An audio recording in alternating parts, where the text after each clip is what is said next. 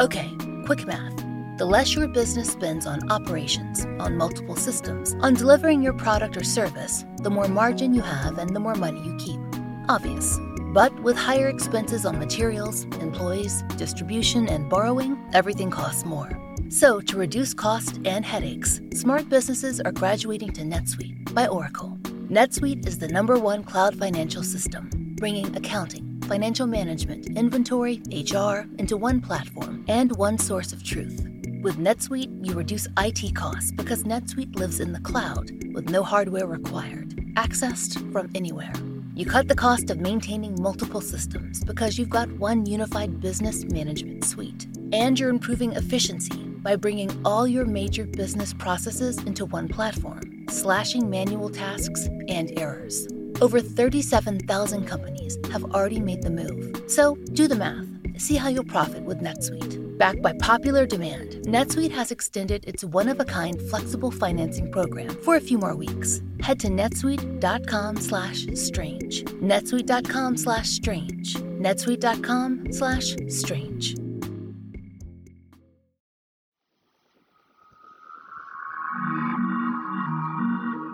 I'm Laurah Norton, and this is One Strange Thing, the show where we search the nation's news archives for stories that can't quite be explained.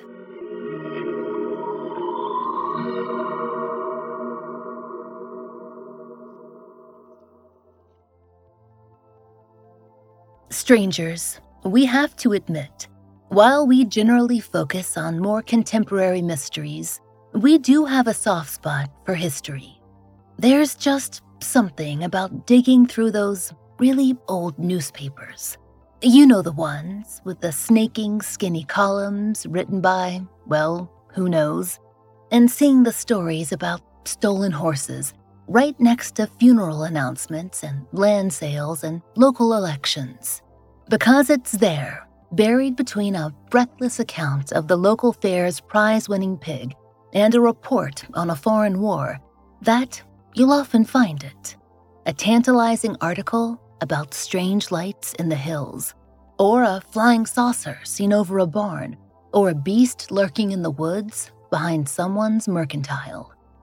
Now, sometimes that story is barely a blip, a curiosity presented as importantly as the extra large cabbage grown by a proud farmer. But sometimes, well, an event can take over a small town and its news. It can creep out in all directions until an entire region is holding its breath, waiting for the next report.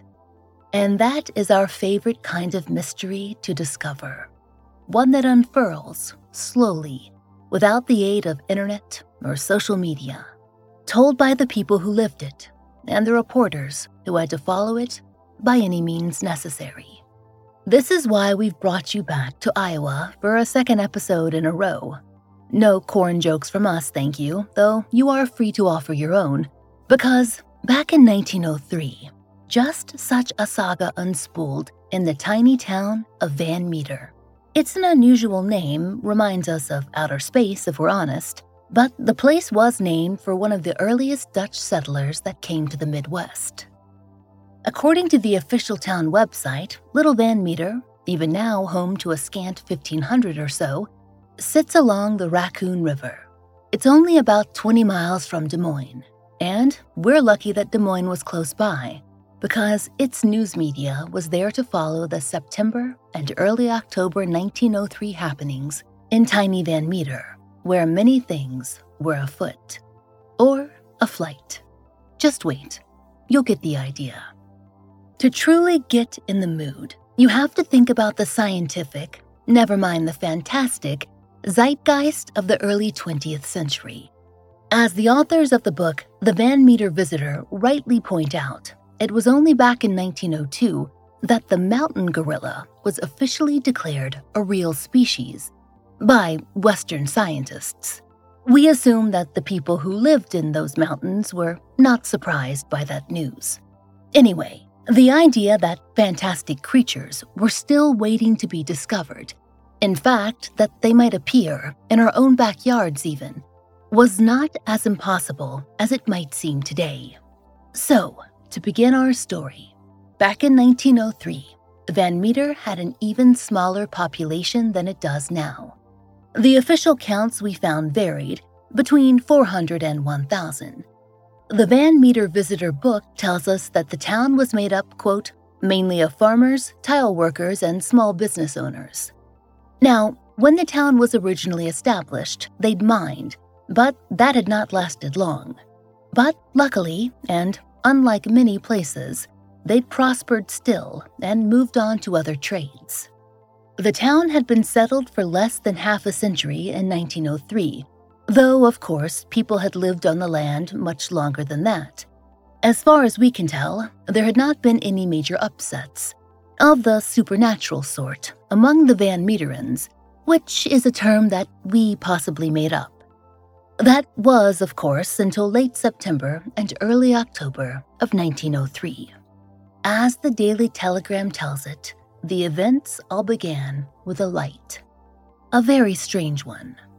Apparently, a local merchant named U.G. Griffith was returning to town quite late when he saw, quote, what seemed to be an electric searchlight on a store. While he gazed, it sailed across to another building and disappeared.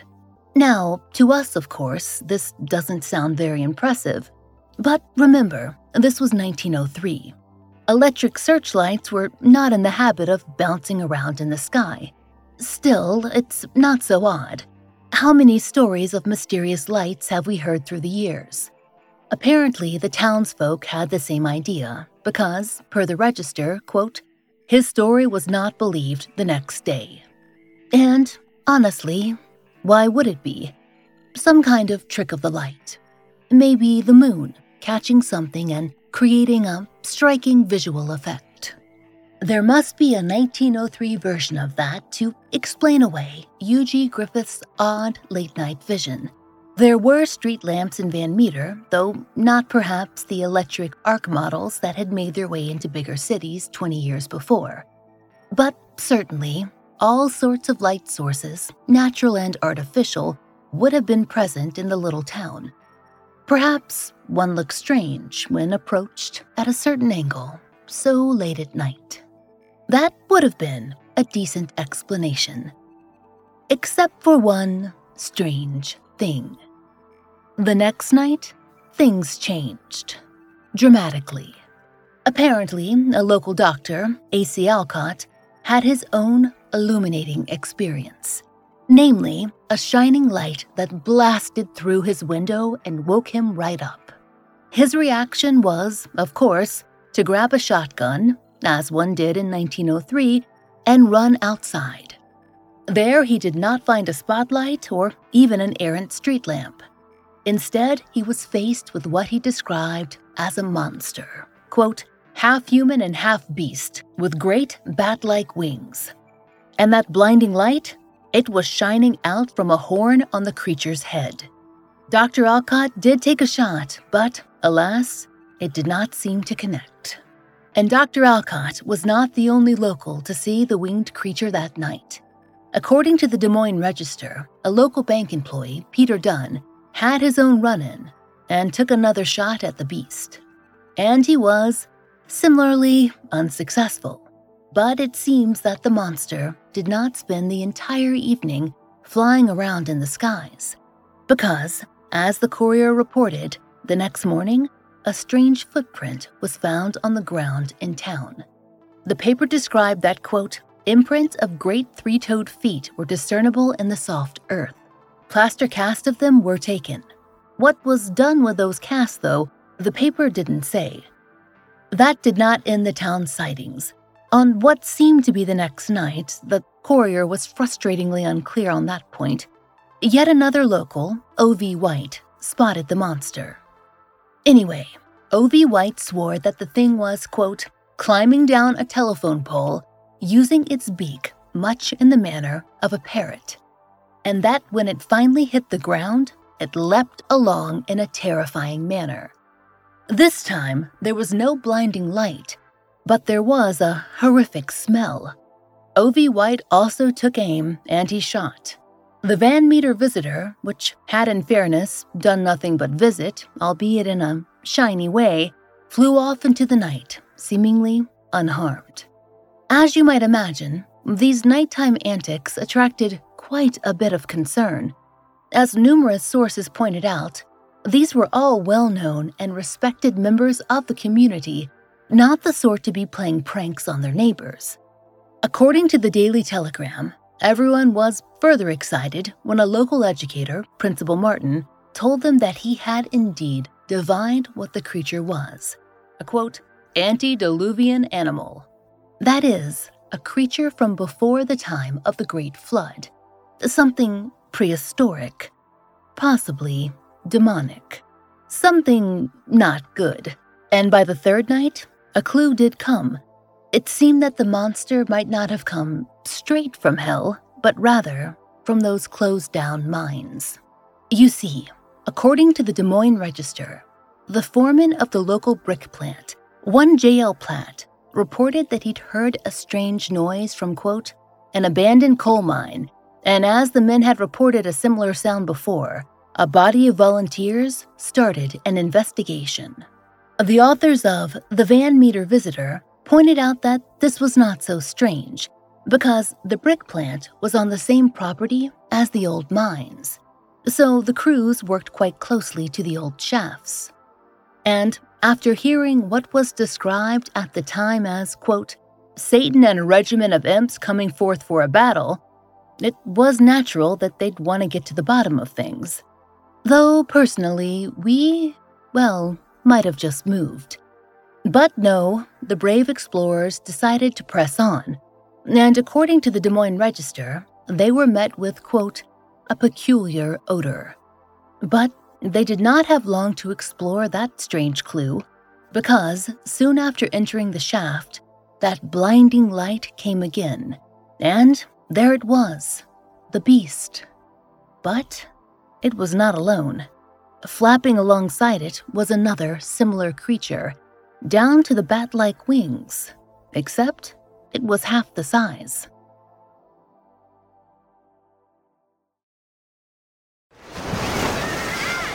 Hear that? Believe it or not, summer is just around the corner. Luckily, Armor All, America's most trusted auto appearance brand, has what your car needs to get that perfect summer shine.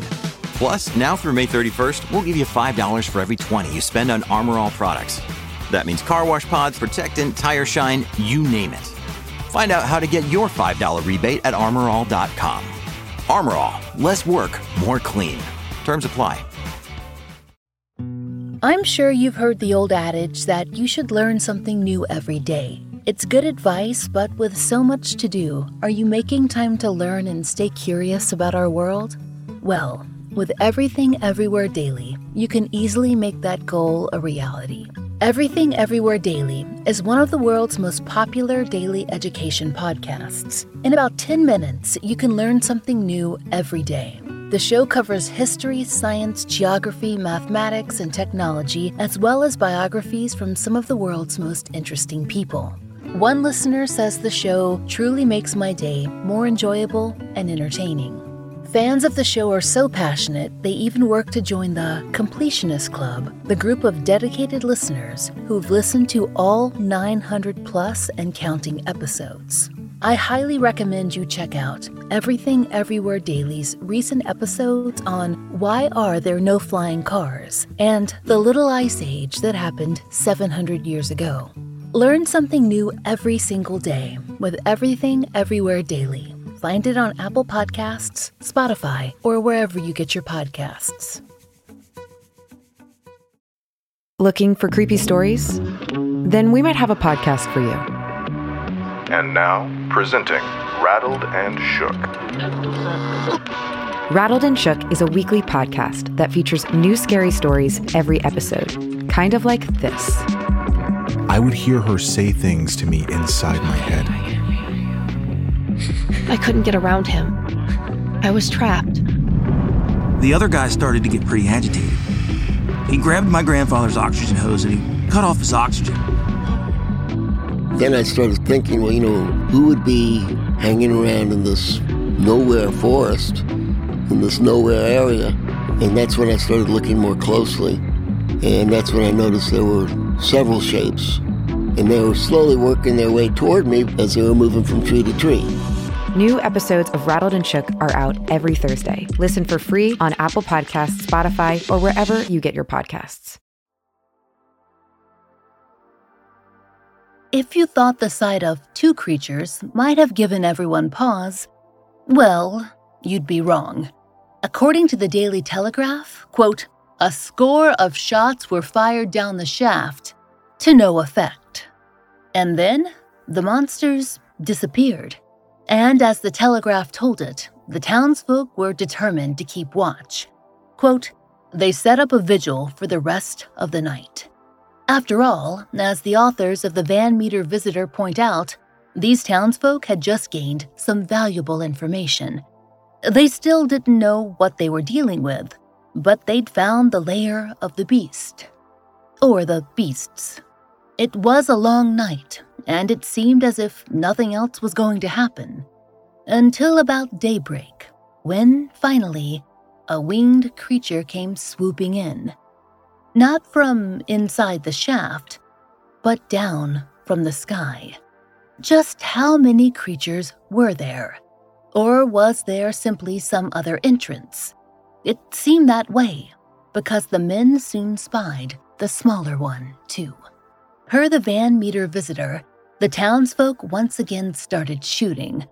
Honestly, are we overcritical to suggest that they should have come up with some other solutions at this point? But, shocker, nothing was accomplished. Once again, the monsters seemed impervious to the bullets. The monsters did, however, let off a terrible stink.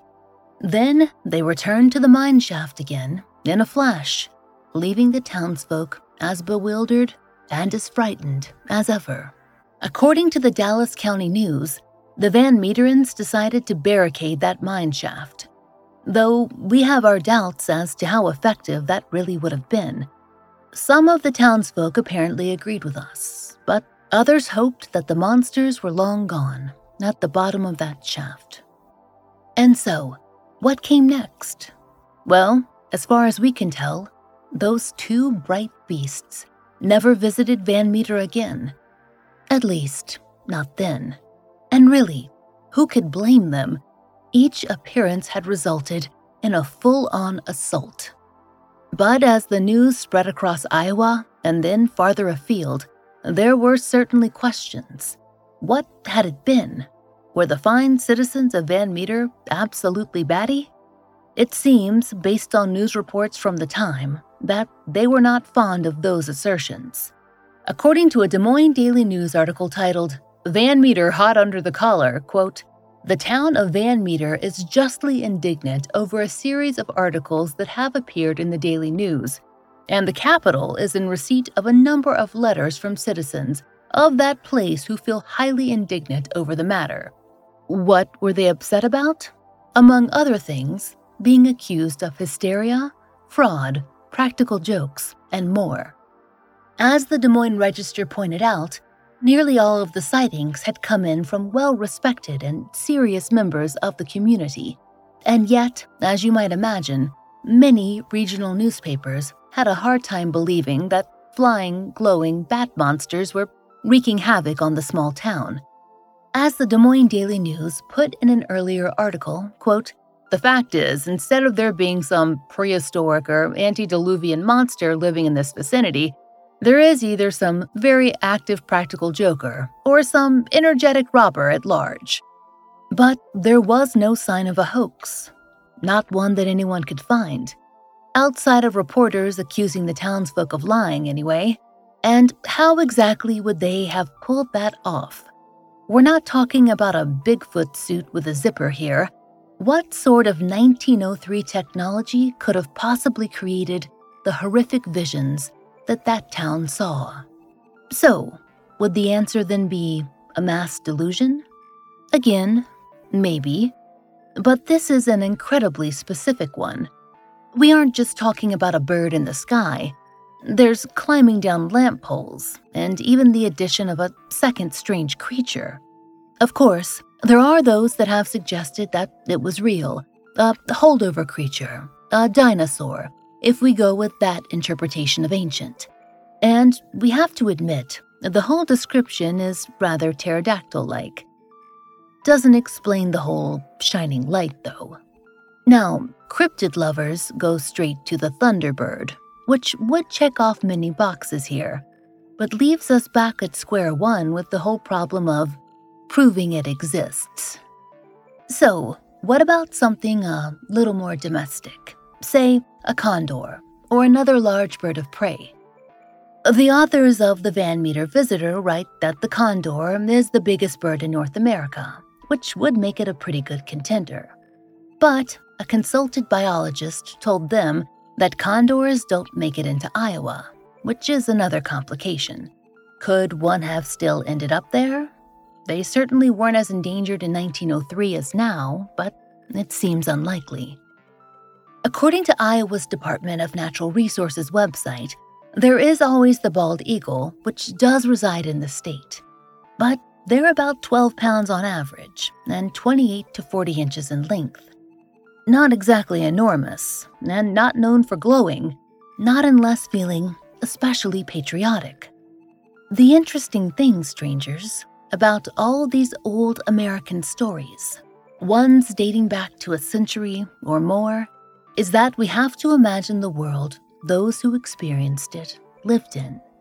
There were no AI enhanced videos and viral social media trends, though hysteria certainly did spread in other ways. But in a world where fantastic creatures seemed to appear, seemingly conjured from myth or folktale in faraway places, and then became scientific reality, perhaps it's not so strange to imagine that a town full of doctors and merchants and bankers would look up into the sky and see a blindingly bright winged creature and, well, believe their eyes. So far, no one has come up with a better explanation. That's for sure. At least, not one that ties together all the threads of the strange tale, not without making some assumptions that are, we'll be honest, pretty fantastic on their own.